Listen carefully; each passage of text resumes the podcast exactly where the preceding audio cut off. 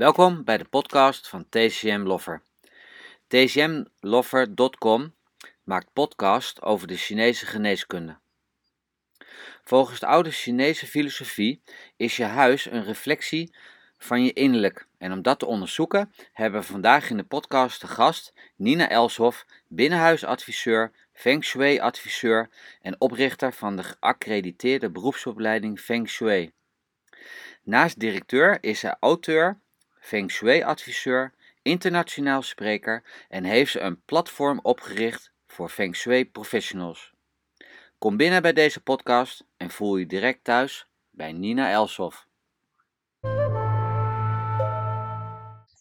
Welkom Nina in mijn podcast TCM Lover. Wat fijn dat jij tijd vrij wil maken om hier te vertellen over wat je precies doet. Ja, hi Owen. Uh, ik vind het ontzettend leuk dat je me gevraagd hebt. En uh, ik vertel altijd graag over waar ik mee bezig ben. Dus dat is geen enkel probleem. Mooi. Ik doe het graag. Ja. Hè, want jij hebt een opleiding, of je bent gespecialiseerd. En ik vind het altijd heel moeilijk om het uit te spreken. Ook al heb ik Chinese kruiden en dan moest ik het leren uitspreken met tonen. Feng Shui. Spreek ik dat goed uit of niet? Ik heb het geleerd als Feng Shui. Ja, kijk, dat is nog beter. Feng Shui.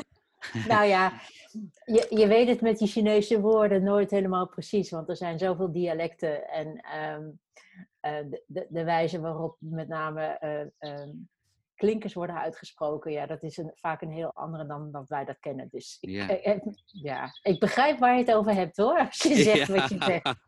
Heel fijn.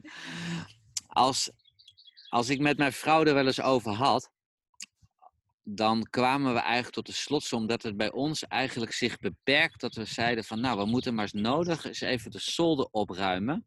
Want dat bovenkamertje, dat stoppen we eigenlijk zo vol met allerlei spullen, met allerlei rommel. En dan is de doorstroming niet goed. Dat ging dan nog eens een keer verder naar een tafeltje wat in de gang stond, wat dan de doorloop blokkeerde. En dan zeiden we uit de grap tegen elkaar, nou dat is dan niet echt shui. En eigenlijk stopt mijn kennis. Daar. Daar. dus ik heb, ja, je hebt een, eigenlijk een heel, ja, een heel eh, open blad tegenover je. En, maar als ik, het, als, ik het, als ik het lees, dan vind ik het wel heel erg interessant. Dus zou jij mij kunnen uitleggen wat het, ja, wat het inhoudt? Ja.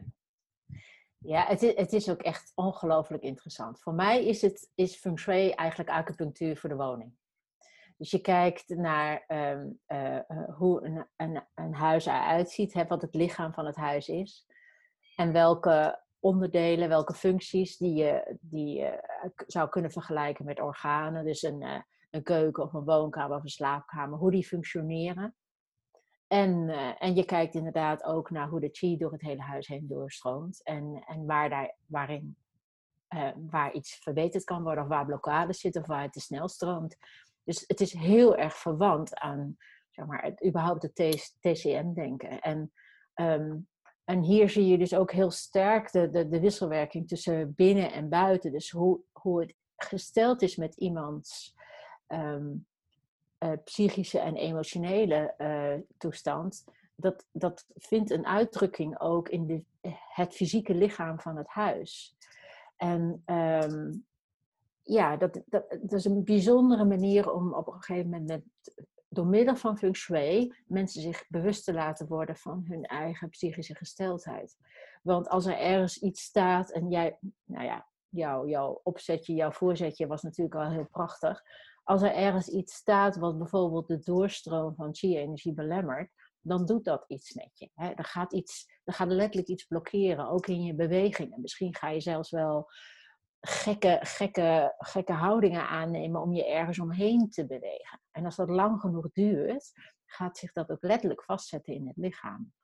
Of inderdaad, zo'n zolder die vol staat met van alles en nog wat, kan letterlijk belastend gaan werken voor je hoofd. Maar de vraag is wel, en dat is de vraag die ik heel vaak stel, van welke belasting zit er in het hoofd die zich manifesteert op die zolderverdieping met al die spullen die daar staan. Dus het, er is een ongelooflijke sterke wisselwerking tussen de binnenwereld en de buitenwereld. En, en hoe die op elkaar inwerken. Dus ik als ik het kort moet uitleggen aan mensen, dan zeg ik dat feng shui beschrijft de relatie die er bestaat tussen de mensen, zijn omgeving en de wisselwerking daarin. Dus er is wederzijdse over, over en weer beïnvloeding. Dus jij zegt eigenlijk dat je als mens, als je niet in balans bent, je zolder vol kan stoppen.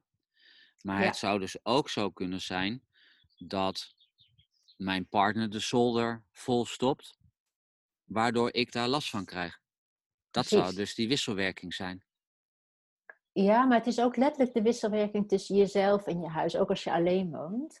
En inderdaad, er is vaak een complicerende factor als, er, als je met meerdere mensen in huis woont. Want uh, ja, de een die heeft muziek, muziek heel erg hard aanstaan en de ander die, die zet allemaal spullen op de zolder. En de derde die maakt een puinhoop van de keuken en enzovoort enzovoort. En um, je, je kunt je voorstellen dat als het nog één op één is, dat het misschien al wel heel ingewikkeld kan zijn om daar uh, ja, de boel een beetje op orde te brengen, om het maar zo te zeggen.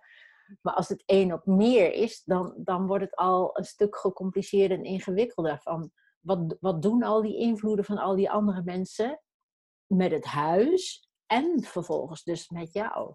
Maar dat is wel heel erg duidelijk waar Feng Shui naar kijkt. Ehm, kijk, de, basis waar we mee werken is, uh, zijn de vijf elementen. En in Feng Shui zijn die vijf elementen, um, die laten zich ook nog zien uh, in de negen verschijningsvormen van de vijf elementen. Oftewel de negen transformatieve stadia tussen yin en yang. En um, bij elk van die negen aspecten hoort bijvoorbeeld ook een functie in huis en daar hoort een levensaspect in huis. Dus um, om er iets te noemen, wij hebben um, in de basis natuurlijk hout, vuur, aarde, metaal en water. Maar er zijn drie verschijningsvormen van het element aarde. Er is twee aarde, er is vijf aarde en acht aarde. En twee aarde is de meer jange vorm en acht aarde is de meer yinne vorm.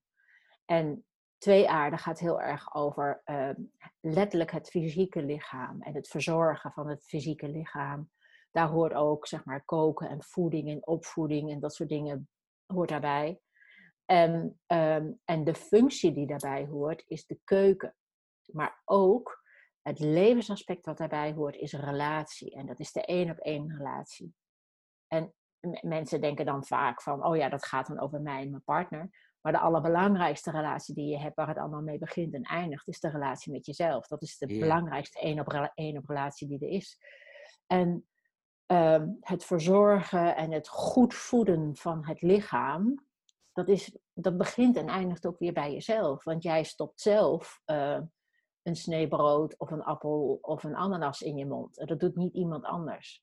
En um, dus twee aarden um, die dus verbonden is met de functie van de keuken, is ook heel erg verbonden met, het, uh, met de, uh, de uitwerking van, het, ja, van voeding en, en verzorging van het lichaam op de individuele gezondheid. En, nou ja, en wat Feng dan doet, is in, in een huis kijken van hoe, hoe ziet die keuken er eigenlijk uh, uit en, en wat is daar eigenlijk te zien? Is het, is het een ruimte die zo dusdanig is ingericht dat, dat dat hele proces van voeden en verzorgen van je, van je lijf en van je gezondheid, dat dat ook ondersteund wordt. Dus om maar even een voorbeeld te noemen, als je een, een hele moderne, strakke, hoogglans witte keuken hebt, dan heb je eerder een laboratorium dan dat je echt een keuken hebt waar je zeg maar, met, met, met aardse, materiële voedingsproducten bezig bent. En als je aan het koken bent, dan maak je al snel een rommeltje. Hè? Je, je, je, je, je, raspt wat en je schilt wat en je wast wat en je kookt wat. En dat is, dat, dat is, aarde is ook een beetje een rommelig element. Al die aardeklontjes letterlijk, ja, die kruimeltjes. Het is een beetje, ja, het is een beetje een, een rommelig element. En een, een, eh, een goede keuken zou eigenlijk een beetje zo een Bourgondische keuken moeten zijn. Er staan veel potten en pannen en uh, voedingswaren zichtbaar. Die kan je zo pakken. En er hangen kruiden aan het plafond. En er staan schalen met spullen erin die je ook zo kan pakken. Dus als je een huis hebt met een hele clean keuken, die er een beetje als een laboratorium uitziet, dan stimuleert dat eigenlijk niet de kooklust. En dat doet dus ook iets met de wijze waarop je kookt. Want je, in een hele clean keuken wil je zo min mogelijk rommel maken. Ja, Terwijl, dat, ja, ja, ja. Terwijl een beetje een, een gezonde keuken, ja, daar staat misschien wel zo'n ehm, een pot met een kombucha-zwam op het aanrecht of eh, iets anders. eh, eh. dus dan, dan wordt het al een stuk rommeliger, want zoals dat hoort bij het element aarde. Nou, en wat Feng Shui nou doet, is aan mensen uitleggen wat het effect is, inderdaad, van zo'n, bijvoorbeeld zo'n hele clean keuken of een keuken waar je heel makkelijk even een ui of een stuk gember of iets anders kunt pakken, omdat het onder handbereik ligt. ja. Dat dat zichtbaar is, dat stimuleert ook om er iets mee te doen. En alles wat je wegstopt is verborgen en dan vindt daar geen stimulans in plaats. Stel dan dat je als persoon een metaaltype bent en je houdt van orde, van structuur en dat die keuken strak en schoon moet zijn. Hoe ga je dan daarmee om? Is het dan dat je in jouw metaalelement jouw aardeaspect helemaal weggestopt hebt en dat dat eigenlijk meer naar voren mag komen? Is dat dan wat je doet? Ja, bijvoorbeeld inderdaad mensen die, eh, eh, eh, eh, waarin het metaal sterk geprononceerd is, die houden natuurlijk inderdaad van dat het allemaal recht en, en clean en overzichtelijk is. En dat is een hele mooie kwaliteit, hè? dat is een hele mooie eigenschap. Alleen, wat je moet doen is kijken van, past dat bij de functie? Wat ik altijd uitleg is, ehm, teenslippers is een vorm van schoeisel. Wandelschoenen zijn dat ook. Ehm, en je kan op allebei kan je lopen. Alleen als jij een berg op wil klimmen, is het niet handig om dat op teenslippers te doen. En eh, eh, als jij eh, midden in de zomer een beetje over een boulevard wilt flaneren, dan is dat ook misschien minder handig om dat in van die zware wandelschoenen te doen. Dus op beide kan je lopen, maar is het passend voor dat moment? Eh, op teenslippers ga je ook niet midden in de winter in de sneeuw lopen, tenzij je Wim Hof bent natuurlijk. Maar Ja. ja, ja het- weet je, dus dat. Dus metaal is een ongelooflijk goed en heel waardevol element. Eh, alleen je moet gewoon kijken van, is het geschikt voor, eh, eh, om, ehm, de functie op een bepaald moment te domineren. Dus als een metaalmens in de keuken staat, ehm, die, die wat meer dan gemiddeld dan een ander ehm, de neiging heeft om dingen netjes af te meten en nou heel nauwkeurig te zijn. Wat heel goed is, hè? Het kan ook zijn dat als metaal doorschiet, dat die keuken inderdaad dus te clean wordt. En aarde is natuurlijk het element wat metaal voedt. Dus het aarde kan, eh, kan, kan het metaal ook verwarmen. Dus op het Ja. moment dat er iets meer aarde in de keuken aanwezig is, en een metaalmens zal altijd minder aarde in de keuken aanwezig laten zijn dan bijvoorbeeld een aarde eh, eh, type zelf. Want aardemensen zelf hebben, hebben de verzamelneiging. Dus die, die, die, die zetten makkelijker allemaal potten en pannen ergens neer. Maar een beetje aarde toevoegen in een keuken van een metaalpersoon, kan die metaalpersoon zelf ook wat, ja, wat, wat, wat rijker, wat voller, wat warmer maken. Wat zoeter. Ja, begrijp hem. Nou ben ik ook al heel erg benieuwd. Ik ga nog even nu een uitstapje maken naar een hout-vuurtype. Want dan zie ik eigenlijk een beetje chaos ook voor me. Van snel en van vlug koken en huppakee. Ja, ja, dat is heel opmerkelijk. Je ziet dat elk type, elk elementtype ook een bepaalde ehm, neiging, voorkeur heeft om te koken. En ehm, ja, ehm, ik, ik noem de vuurtypes noem ik ook wel showkokers. die, hebben, eh, die, die willen ook heel graag de complimenten in ontvangst nemen over wat ze gemaakt hebben.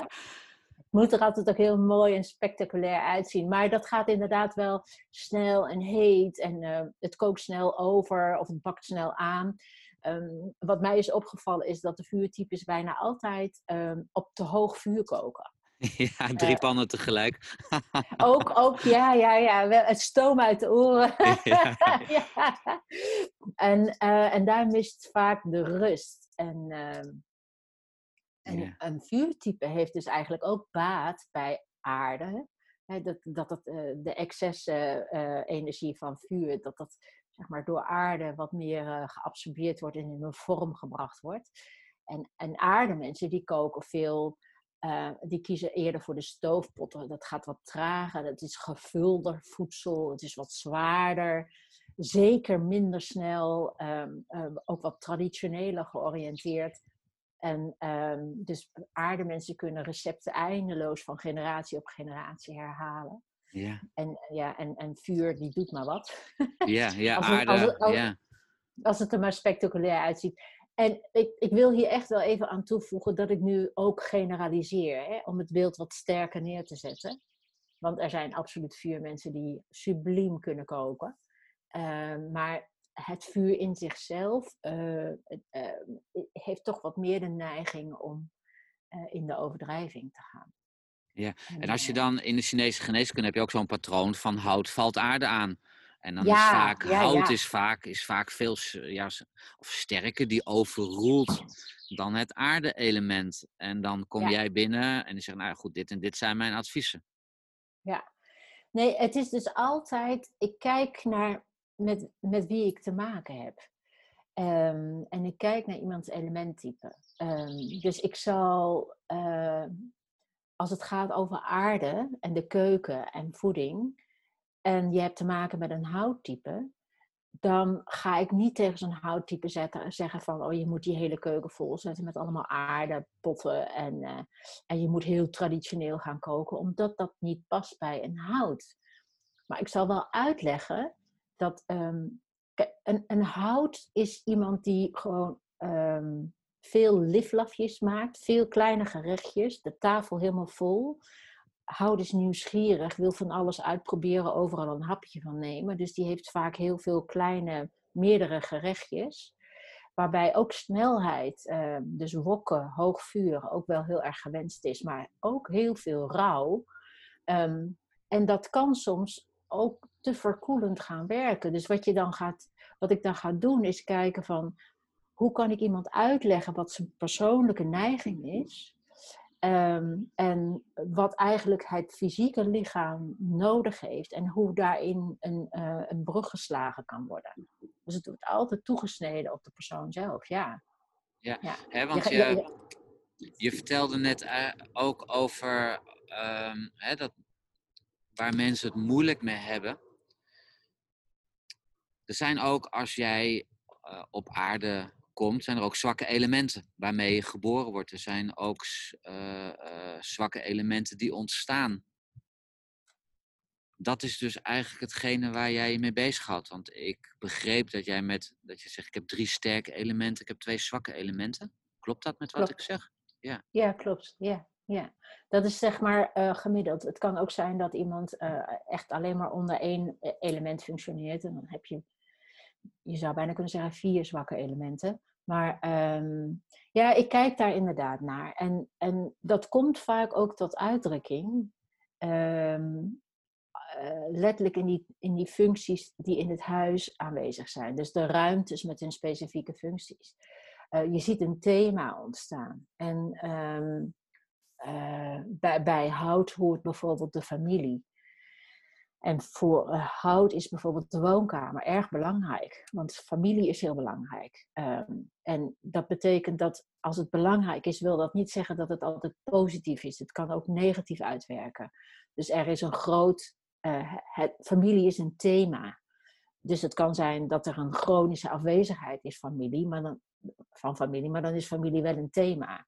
Of dat er juist te veel familie is. En dan is familie ook een thema. Dus het is het issue van hout. Um, familie. En dus ook de woonkamer is een ongelooflijke belangrijke functie voor hout. Die zal daar ontzettend veel tijd willen doorbrengen, graag willen zijn. Um, en er misschien ook wel een zootje van maken. Uh, juist ook omdat hij niet precies weet hoe hij daarmee om moet gaan. Uh, zeker als er letterlijk ook familie-issues zijn uh, in de familie. Dus om ja. maar even wat te noemen, een, een slaapkamer, die hoort bij het element metaal, is voor hout totaal ondergeschikt. Die zal daar helemaal geen aandacht aan willen besteden. Is helemaal niet zo'n belangrijke ruimte. Ja, als je, dan, als je het dan hebt over de eettafel en een aardetype, die maakt er een rommeltje van en hij is getrouwd met een metaaltype. En het metaaltype die wil dan niet die gezelligheid. Of die zegt van, nou goed, ik blijf hier mooi ver weg. Dat lijkt me een, heel lastig om dat op te lossen. De schoten zelfs op een gegeven moment, toen je dat net vertelde, dacht ik van nou, dat, uh, dan kan je bijna wel in familieopstellingen terechtkomen. Ik weet niet of je dat kent. ja, dat ken ik, ja. ja. ja. nou soms kan dat wel functioneel zijn, inderdaad, om dat te doen. Nee, kijk, eh, mensen zoeken elkaar uit omdat er iets uh, over en weer getriggerd wordt, getriggerd wordt. Er is ergens een chemie tussen twee mensen. En ook al zijn er twee elementen die um, in conflict zijn met elkaar, kunnen ze nog wel samen door één deur heel vaak. Anders dan hadden ze geen relatie. Um, maar wat ik altijd probeer te doen is uh, um, het te vertalen elke keer weer naar die elementen. Dus als we het hebben over de eettafel en eten, dan is inderdaad het woord gezelligheid is echt een aardewoord. Nou, en, en um, zo'n vuurtype, die, die, uh, die heeft zoiets van, uh, ja, maar bij mij ziet het er dan heel erg chaotisch uit. En uh, de tafel is eigenlijk helemaal niet netjes gedekt. En verschillende borden en potten en pannen door elkaar op tafel. Het, het zal allemaal wel wat. Terwijl metaal, die gaat meer de strengere kant op. En die zal juist een, een strak gesteven tafelkleed willen en het bestek echt nauwgezet. En voor elk gerecht misschien wel een andere bestekset, want die gaat dan meer voor de precisie. Maar als je uitlegt dat het element aarde, waar het eigenlijk het eten over gaat, en waar vuur zich mee kan vinden, maar waar metaal zich ook in kan vinden, als dat nou prioriteit heeft, dan kunnen persoonlijke voorkeuren wat meer naar de achtergrond, uh, dan naar de achtergrond uh, geplaatst worden dan is het belang van die eettafel is niet het persoonlijk belang, maar het belang van voeding en voedsel. En dat moet dan tot zijn recht komen. En dan, dan hef je gewoon een conflict op, wat er misschien tussen twee mensen wel is. Maar op het moment dat je het ziet van, ja, maar dit is eigenlijk waar we naar kijken. Het gaat over deze functie, namelijk eten, voeding en die eettafel. En dat heeft dit en dit en dit, uh, deze voorwaarden nodig om goed tot zijn recht te komen dan zie je dat die twee mensen zich daar beide heel makkelijk in kunnen vinden. Mooi. Mooi, dat zet me wel aan het denken. Dus ik ga me straks uh, thuis uh, ook even onder de loep nemen zelf. Van, goh, okay. hoe functioneert dit precies? Ja, ik ben... ja dus, uh, wat ik daar nog aan toe wil voegen. Dus elke keer als je het herleidt, bijvoorbeeld naar functies en ook naar die elementen, dan maak je het minder, minder persoonlijk, terwijl het gelijktijdig nog steeds persoonlijk is. Maar je geeft het een bepaalde vrijheid mee. Dus in plaats van dat je tegen iemand zegt die metaal is en tegen iemand die vuur is van, ja, jij bent heel chaotisch en jij metaal bent te rigide. Maar dat is niet zo, want zij, dat zijn zij niet. Nee, het is de energie die in hen beweegt, ja. die, dat, die die gedaante aanneemt. Dus als je zegt het metaal wat in jou beweegt, heeft de neiging tot rigiditeit. En het vuur wat in jou beweegt, heeft de neiging tot chaos. Um, dan kunnen ze dat zien als uh, uh, het is wel van henzelf, maar ze zijn het ook niet. En dat geeft net even meer de ruimte om, daar, om dat te accepteren. Ja. Als je dan, als je dan zo'n metaalelement type hebt die overgestructuurd is, die zo'n overgestructuurde trilling in zich meedraagt, uit die, kan je ook feng doen of zien dat iemand een bepaalde bril heeft, een bepaalde haardracht, een bepaalde kleding draagt, uh, bepaalde schoenen. Is dat ook op individueel niveau toe te passen? Ja, ja, het is. Kijk, uh, zo binnen, zo buiten natuurlijk. Het is hoe iemand van binnen energetisch georganiseerd zit, is, toont zich ook aan de buitenkant. En, um, en dat toont zich dus bijvoorbeeld ook in de kleding die gedragen wordt en, um, de, en, en de staat van die kleding, het type kleding en dergelijke. En ja, dat is zeker, zeker, zeker, zeker te zien. Ja, en als... uh, uh, bijvoorbeeld een, een, heel mooi voorbeeld is ehm, Mark Rutte, die een, eh, met name een metaaltype is. Van hem wordt ook gezegd, notabene door de pers, dat hij een Teflon premier is. Het glijdt van hem af. En um, hij is gewoon strak. Hij, is strak in, hij zit strak in de pak. Zijn haren zitten eventjes niet zo strak op oh. dit moment. op dit moment. hij, hij, hij is strak. hij blijft ook, uh, hij blijft ook heel erg overeind staan. Hij heeft weinig, uh, uh, heel weinig ex expressieve mimiek. Hij heeft wel mimiek, maar het is wel, ehm, er zit weinig expressieve beweging in. En gebruikt zijn handen niet zo heel erg veel. Ehm, hij blijft een beetje zo letterlijk staan. hij is een beetje een samurai die het land leidt. En je zou hem bijna kunnen voorstellen met een zwaard in, hand, in de hand om, om, om leiding te geven aan het volk. En hij, hij lijkt heel erg ook onaantastbaar. Dus bij hem zie je heel erg veel metaal, maar letterlijk ook in wat hij draagt. Het is de laatste tijd wat minder geworden, maar in het begin van zijn premierschap droeg hij ook heel veel uh, nog strakker gesneden pakken dan nu en ook vaak van glanzende materialen. Ontzettend metaal wat je zag. Ja, als ik daarmee een bruggetje mag maken, um, ja. wat zou dan een, een therapeut aan moeten doen? Want je hebt vaak, uh, wordt er gezegd, uh, heb je het witte jassen effect. Dus een therapeut die trekt een, zeg maar, gewoon een witte jas aan, want dan heb je kort, kort door de bocht gezegd, heb je al de helft gewonnen. Want de cliënt die bij jou komt, die heeft meteen respect voor je, et cetera, et cetera. Maar als ik jou zo hoor, dan geef je daar niet mee, uh, als, dan zit je niet in de lijn met je eigen element als behandelaar, als therapeut zijnde. Nee, maar wat wel heel erg belangrijk is, is om te weten dat je, je hebt een persoon en je hebt een functie. En als persoon heb je uh, een bepaald element, um, wat, wat jouw leven domineert, wat jouw lichaam domineert. Maar um, je stapt ook in de rol bijvoorbeeld van therapeut. En dat is een functie. En dan is het belangrijk om te weten dat je uh,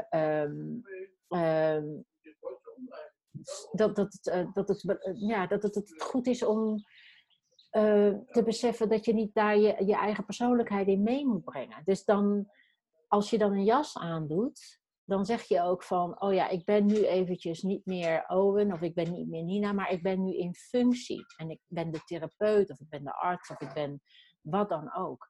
Dus het aantrekken van zo'n jas kan echt helpen om iets meer uh, distantie te creëren ten opzichte van je cliënt, cliënt, een professionele distantie. Gelijktijdig moet je beseffen dat die distantie ook um, te groot kan zijn. Dat, dat, dat het kan zijn dat je, um, dat je geen verbondenheid meer hebt met iemand. Dus als je het bijvoorbeeld hebt over een witte jas, ik bedoel, wit is het element metaal en dat hoort ook natuurlijk bij heel erg hygiënische. Dus het, drukt, het drukt echt heel veel hygiëne en afstand en steriliteit uit. En in een ziekenhuis is dat zeer gewenst, maar gelijktijdig zorgt die jas voor op sommige momenten wel voor te veel afstand. Dan kan het zijn dat het misschien beter werkt als je een pastelkleurige jas aantrekt. Er is nog steeds het element metaal, maar het oog net even iets vriendelijker. En dan kan je, daar, kan je, in, je in je betrekking tot je cliënt misschien wat makkelijker ook de compassie laten stromen. Want dat is ook niet onbelangrijk. Ja. Zeg jij daarmee dat een metaalelement, die zou dan kunnen, zich kunnen afvragen van ik doe geen witte jas aan? of ik doe een pastelkleurige jas aan, zodat zijn metaalkwaliteiten of zijn wat verzachten.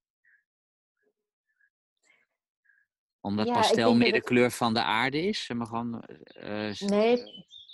Zie ik dat goed? Pastel is ook een, nee, pastel is ook een metaalkleur. Want dat is namelijk een, een, een basiskleur met heel veel witte in. Dus het, echte pastelkleuren zijn ook metaalkleuren.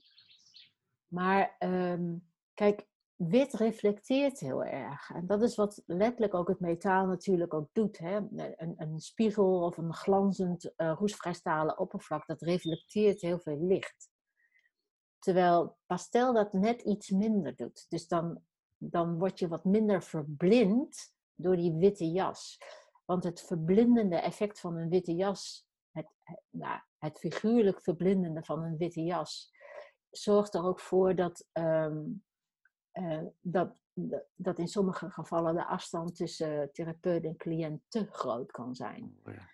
Ehm, en dan kan iemand, uh, de cliënt, misschien ook wel te veel onder de indruk raken. En dat, dat doet energetisch natuurlijk ook iets met de behandeling. Ja, ja, ja het is mij nu wel zeer duidelijk dat, dat feng shui ook een hele persoonlijk karakter heeft. Want ik dacht, dit, dit gesprek gaat naar een praktijkinrichting, daar waar je binnenkomt en of het wel doorstroomt. Dat zou ik heel eerlijk zeggen, dat ik een beetje in die hoek zat. Wat ik trouwens nog wel heel interessant vind om zo dadelijk ook te bespreken. Want ik kan me zo voorstellen, metaal, element, witte jas, strakke kantoor, of zeg maar gewoon strakke praktijkinrichting, uh, gladde, gladde vloer, alles is wit. Ja, net of je in een laboratorium of in een ziekenhuis terechtkomt. Dat heeft nogal wel wat invloed. Misschien fijn voor een metaal cliënt die er op bezoek komt. Maar iemand anders zou misschien meteen denken van, oh jee. Een andere cliënt uit een ander, uh, uit een ander element. Ja. ja, nee, precies. Het is bij de inrichting van een, uh, van een praktijkruimte moet je er inderdaad rekening mee houden. Dat je enerzijds professionaliteit en um, uh, ook hygiënische omstandigheden uitstraalt. Dat, dat, dat moet te zien kunnen zijn. Uh, wil je niet dat mensen helemaal strak van de spanning bij jou op de behandeltafel liggen. Want dan, dus er moet wel zeg maar, een zekere mate van ontspanning in de ruimte aangeboden worden, zodat de cliënt daarop mee kan gaan. Ja, en, en zit je, um, stel je voor, een praktijkruimte is van beneden tot boven helemaal betegeld met hoogglanswitte tegels. En er ligt uh, een, een, een, een, hele strakke, glimmende vloer die heel clean is. met allemaal TL-verlichting. Dan heb je wel een heel ander gevoel dan wanneer diezelfde muren wel wit zijn, maar ze zijn van een ander materiaal. Bijvoorbeeld, ze zijn gewoon wit gestuukt of het is hout wat wit geverfd is dan krijg je een heel andere beleving dan met die witte tegeltjes. En, en die, die invloed van die omgeving doet dus letterlijk ook iets met de, met de spierspanning in je lichaam. Ja. Dus het is goed om daar rekening mee te houden, ja. Laatst las ik nog een stuk dat ging over een bureau. Dat je als therapeut, een heel groot bureau, en, en daar schep je ook afstand mee. Maar zelfs dat je niet recht tegenover nou, moeten wil ik niet van spreken, maar dat het misschien een overweging waard is om niet recht tegenover die cliënt te gaan zitten, maar schuin tegenover elkaar. Ja, recht tegenover elkaar is natuurlijk de confronterende houding. En daarin speelt altijd het woord hiërarchie een rol. En, um, en hoe groter het bureau is, hoe meer afstand dat er is tussen de therapeut en de cliënt. En als je dan ook nog recht tegenover elkaar zit, dan, uh, dan creëer je alleen nog maar meer afstand. En misschien is dat voor sommige therapeuten heel wenselijk en heel veilig, maar het doet wel iets met de manier waarop jij met je cliënt kunt werken. En um, op het moment dat, stel je voor dat je achter je bureau zit, maar de cliënt komt aan de zijkant van het bureau te zitten, dan gebeurt er al iets heel anders. Of als je zegt van, ik begin even vijf minuten achter het bureau, maar daarna als ik uh, uh, de polsen moet voelen en naar de tong moet kijken, dan gaan we even aan een ander tafeltje zitten. en dan zitten we dichter bij elkaar, misschien in een, in een hoek van 45 graden. Dan, dan gaat die cliënt zich ook anders verhouden tot de therapeut. Jazeker. Ja. ja. ja. En zeker als, het, als, uh, als je een therapeut hebt die ook in staat is om wat door te vragen op uh, uh, problemen, fysieke of emotionele, psychische problemen, dan is daar is vertrouwen voor nodig. En op het moment dat, je, dat jij als therapeut achter dat bureau vandaan komt en je hebt niet een steriele witte jas aan, maar je, ziet er iets um, um, welkeurig en netjes en, en ook hygiënisch, maar iets toegankelijker uit. En je gaat uh, um, die polsmeting en, en, en, en het bekijken van de tong doen op een, ander op een andere manier. In, zeg maar letterlijk in. Uh, als de, de, de, lichamen van therapeut en cliënt in een andere hoek tegen elkaar staan, dan krijg je ook een andere respons van die cliënt. En ik denk, en dat is, dat is, maar, dat is mijn persoonlijke mening hoor, maar dan denk ik wel dat je als therapeut meer ruimte krijgt om je werk te doen. En dat ook het werk wat je doet ehm, dieper kan landen. Omdat de energie beter gaat stromen. Tussen de. Ja, maar het is niet zozeer dat de energie beter gaat stromen, maar je ondersteunt de cliënt om te ontspannen. En op het moment dat iemand ontspannen is, kan alles beter ontvangen worden. Ja. Dus eigenlijk zit je symbolisch, waar we mee begonnen, dat tafeltje wat in de, wat in de gang stond, wat blokkeerde, haal je eigenlijk door op een andere manier te gaan zitten, haal je symbolisch dat tafeltje uit de gang. Precies, ja. ja je haalt een blokkade weg. Ja. ja. Als luisteraars van mijn podcast, dat zijn met name therapeuten en studenten Chinese geneeskunde, hier meer van zullen meer van willen weten. Want ik ben echt helemaal denk, wow, hier zit veel in. ik, heb, ik heb de afgelopen weken heb ik een aantal webinars geluisterd. Van, het ging van Amerikaanse professoren over de vijf elementen. En er zitten, en er zitten zoveel raakvlakken in met wat jij vertelt. Dan denk ik, wow, dat is, dat is, dat is mooi om te horen. Dus als een, als een luisteraar dit hoort. Want, jij, want je hebt een opleiding. Ja, klopt. Ik heb, uh, uh, mijn bedrijf heet de Feng Shui Academie.com te vinden op uh, internet.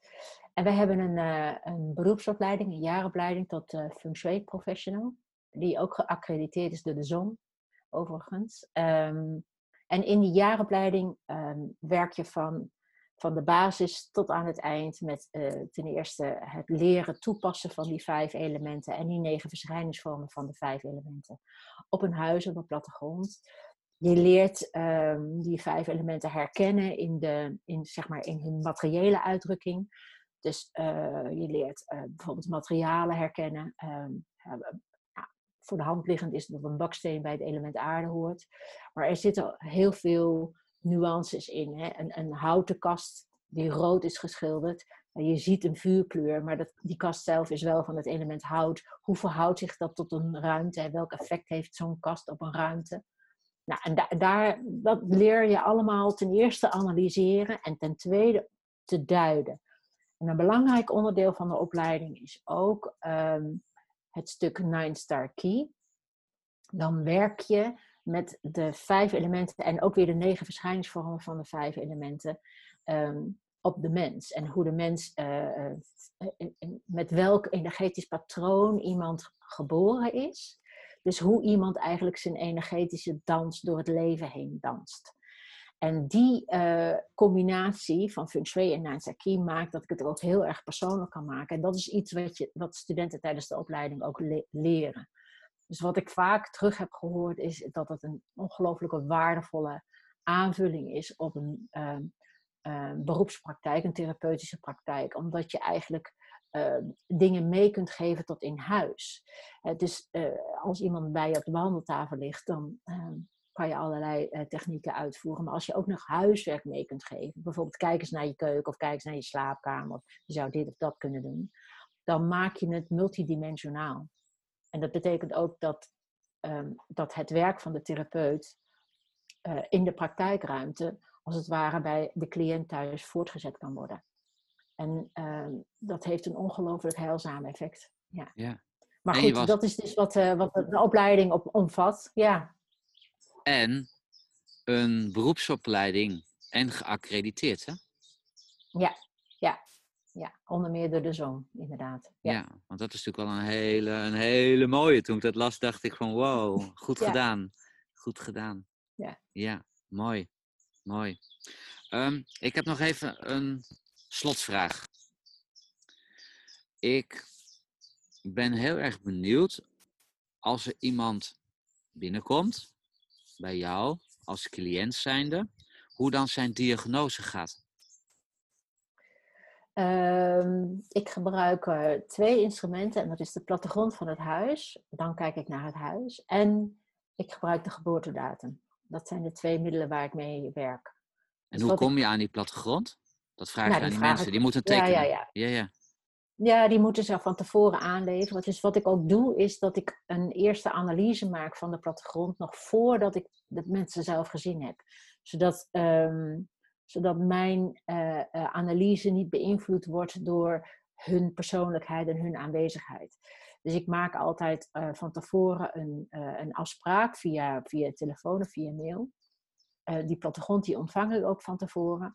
En op basis van um, ja, hoe, hoe volgens Feng Shui een, een, uh, de, de gezonde organisatie van een huis eruit zou moeten zien, ga ik kijken naar hoe het huis van de cliënt eruit ziet. En daar kan ik al een heleboel um, zeg maar onderliggende thema's uithalen. En dan vervolgens kijk ik naar de geboortedatum en dan, gaat, dan krijg je eigenlijk de unieke situatie die voor ja. cliënt actief is op dat moment. En daar werk ik dan mee. Ja, want die cliënt die gaat niet op zijn tekening zetten dat die stapels ongevouwen was en allemaal rommel erin heeft zitten. Dat slaat hij natuurlijk over. Maar dat zie je misschien wel uit zijn geboortedatum dan. Dat je denkt, nou, daar moet uh, wat rommel aanwezig zijn in dat huis. Ja, zeker. zeker. Inderdaad, vanuit de geboortedatum kan je veel duiden. Maar vooral ook, uh, ja, wat ik net zei hè, over die teenslippers en die wandelschoenen. Je kan het ook anders zeggen. Kijk, uh, uh, een, uh, ik kom maar weer even terug op die keuken, omdat de gewoon keuken gewoon een ongelooflijke belangrijke functie is in een huis. Daar begint en eindigt de, kwaliteit van je gezondheid, om maar zo te zeggen, je fysieke gezondheid. En um, idealiter is er een, een, positie in huis waar die, waar die keuken als functie het beste tot zijn recht komt. Um, dat wil niet zeggen dat die keuken op een andere plek niet functioneert, maar dan, dan, ga je, dan moet je denken aan dat je op die teenslippers door de sneeuw moet gaan lopen. Um, dus je kan nog steeds wandelen, maar het is een handicap. En dat levert een bepaald effect op. En dat, dat kan je, uh, er, er, stagneert iets. Er, er komt iets niet goed uit de verf. Um, Zo'n functie van keuken komt dan niet goed tot zijn recht. En daar waar uh, uh, er bepaalde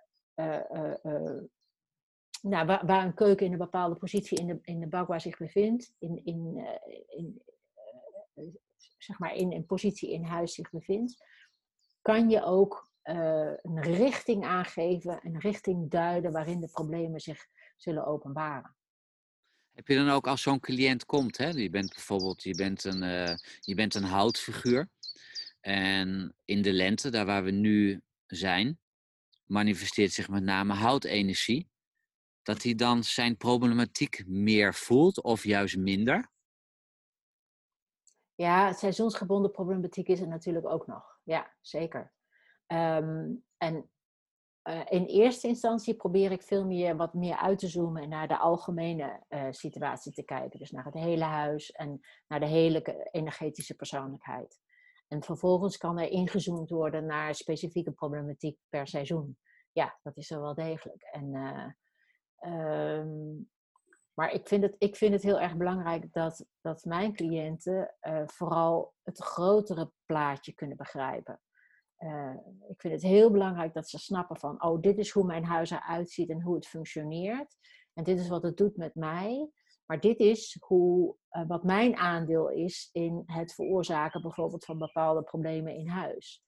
En, um, en wat ik wel zie is, um, ik heb cliënten die soms jaren, jaren, jaren meegaan. Dus het is niet, niet zo dat ik ergens kom en ik geef een feng advies en ik zie die mensen nooit meer terug. Maar dan zie je dat ze toe zijn aan een volgende fase in het leven. De kinderen gaan de deur uit en ze willen iets veranderen in huis. En dan komen ze weer voor een advies, voor een begeleiding. En wat ik zie is dat mensen die over langere tijd met feng of met Nansaki werken, Uh, dat ook al zijn ze niet professioneel ermee bezig, dat ze het beter gaan begrijpen. Het wordt meer geïntegreerd in hun lichaam. Ze gaan het ook letterlijk meer voelen van, oh ja, oh dit is, dit is ik, ik, ik, ik krijg het wat meer aan de vingers. Ze kunnen het niet uitleggen, maar ze gaan het wat meer ervaren. Ja, oké. Okay. Um, ehm, als luisteraars meer van je willen weten, dan kunnen ze in de show notes kijken. Ik zal daar jouw gegevens uh, neerzetten en ook jouw webadres. Hè? En dan kunnen ze via die route contact met je opnemen. Ja, ja. Ik zei er straks al, ik verzorg een beroepsopleiding, maar ik heb daarnaast ook, uh, ik geef ook uh, korte cursussen Feng Shui en Nine Star Key. Dus mensen kunnen ook terecht om even te proeven en kennis te maken. Dat kan natuurlijk ook. Mooi, mooi. Ja. Tot slot, we zitten in de lente. Heb je voor de luisteraars nog een mooie, nog een mooie tip? Ehm, ja, in de lente is er vooral gewoon eh, veel ehm, initiatiefkracht. Uh, heel veel initiatiefenergie. Uh, allerlei nieuwe ideeën, nieuwe projecten worden opgestart. Hier moet een muur behangen worden en daar moeten nieuwe gordijnen en ehm, nou, meer van dat soort dingen. Bovendien, iedereen die wil ook naar buiten. Dus het wordt al heel snel een zootje van waar je nou werkelijk aan het werk bent en, en hoe je dat kan doen. Ehm, wat heel goed werkt, in het, juist in het voorjaar, en zeker als je met meerdere mensen in een huis woont, is om dingen visueel te maken, om zichtbaar te maken wat je waar wil doen. Dus teken uh, uh, gewoon als het ware de plattegrond van je huis uh, op een heel groot vel. En um, um, in elke ruimte teken daar kleurtjes bij of knip plaatjes uit van wat je daar wil doen of wat je daar wil veranderen. Eventueel kan je daar natuurlijk de tuin ook omheen meenemen. Dus maak het visueel, omdat um, um, het houdenergie van de lente is, is gewoon heel visueel ingesteld, is heel fantasievol, heel fantasierijk. Die, die kan niet zo goed uit de voeten met allemaal lijstjes en zo. Uh, daar wordt hij een beetje ubelig van kribbelig van. Maar gelijkertijd moet die energie, die, die vaak onstuimig kan zijn, ook een beetje in goede banen geleid worden. Nou, en dat kan je doen door dit soort um, zeg maar impulsenergie ook meteen woem zichtbaar te maken. En dan um, kunnen mensen zich gaan oriënteren. En als we dan verderop in het jaar komen, dan kan dat misschien gaan resulteren uiteindelijk in een, in een lijstje. Maar ik zou beginnen dus eigenlijk met het maken van een vision board of een mood board. Uh, en laat iedereen knippen en plakken en daaraan deelnemen. Het is een hele goede manier ook om, om die, al die creatieve impulsenergie letterlijk uh, een plek te geven. En dat het niet zomaar verdwijnt, want dat is zo jammer. En dat is het grote gevaar altijd van houtenergie, dat het allemaal verdwijnt, dat het niet, uh, let, letterlijk niet geconcretiseerd kan worden, dat het geen, geen vorm aan kan gaan nemen. Daar moet hout mee geholpen worden. Ja. Nou, mooi. Ik word hier, uh, ik word hier helemaal blij van. Ik, uh, ook met deze, deze podcast en wat je van informatie geeft. Ik, uh, ja, voor mij persoonlijk denk ik dat ik bij jou langs ga komen. je bent van harte welkom. Ik ben, hier, ik ben hier gek op. Ik smul hiervan voor zo'n inrichting mooi. in een praktijk. Ik heb er nog nooit over nagedacht. Het is dat ik zo'n ontzettend lieve vrouw heb die daar zo goed in is. Maar dan denk ik, wauw, hier moet ik, hier moet ik meer of hier kan ik meer over nadenken. Leuk. Ja. Leuk. Nou. hey, ik dank je heel hartelijk voor deze, ja, voor deze mooie en wijze lessen die je ons gegeven hebt. En het, het inzicht wat je hebt gegeven in feng shui. Helemaal op het einde ga ik je toch nog even vragen. Wat betekent feng? Wat betekent shui? Ik ken het als wind, water, maar... Ja, dat klopt. Dat is oh, dat... het ook. Wind, okay. water. Ja, ja. Goed zo. Um, de wind is de, uh, de zacht waaiende hemelbode die uh, de, uh, met het zegenrijke water gevulde wolken naderbij brengt. En um, water is ook het element wat de kracht van wind kan vangen en kan vasthouden. Dus het is, wind en water zijn als je verder gaat uitzoomen, het is ook uh, uh, wind hoort bij de, de, de, de hemelbodem, de, dus een kosmische kracht. En water is van de aarde en dat is een, ja. een, een meer aardse kracht. Dus eigenlijk representeert het ook iets, het verwijst ook een beetje naar yang en naar yin. Ja, ja prachtig. Hm. hey, nogmaals, dankjewel voor deze hele mooie, hele mooie podcast. Heel graag gedaan en dankjewel dat je me gevraagd hebt. Ik, vond het graag, ik heb het graag gedaan. Fijn. Dankjewel. Ja, dag, dag, dag. Dag, dag. Op www.tcmlover.com staan diverse studietools en diagnosetrainingen en ook een diagnose-e-book over het diagnosegesprek. Neem eens een kijkje op www.tcmlover.com.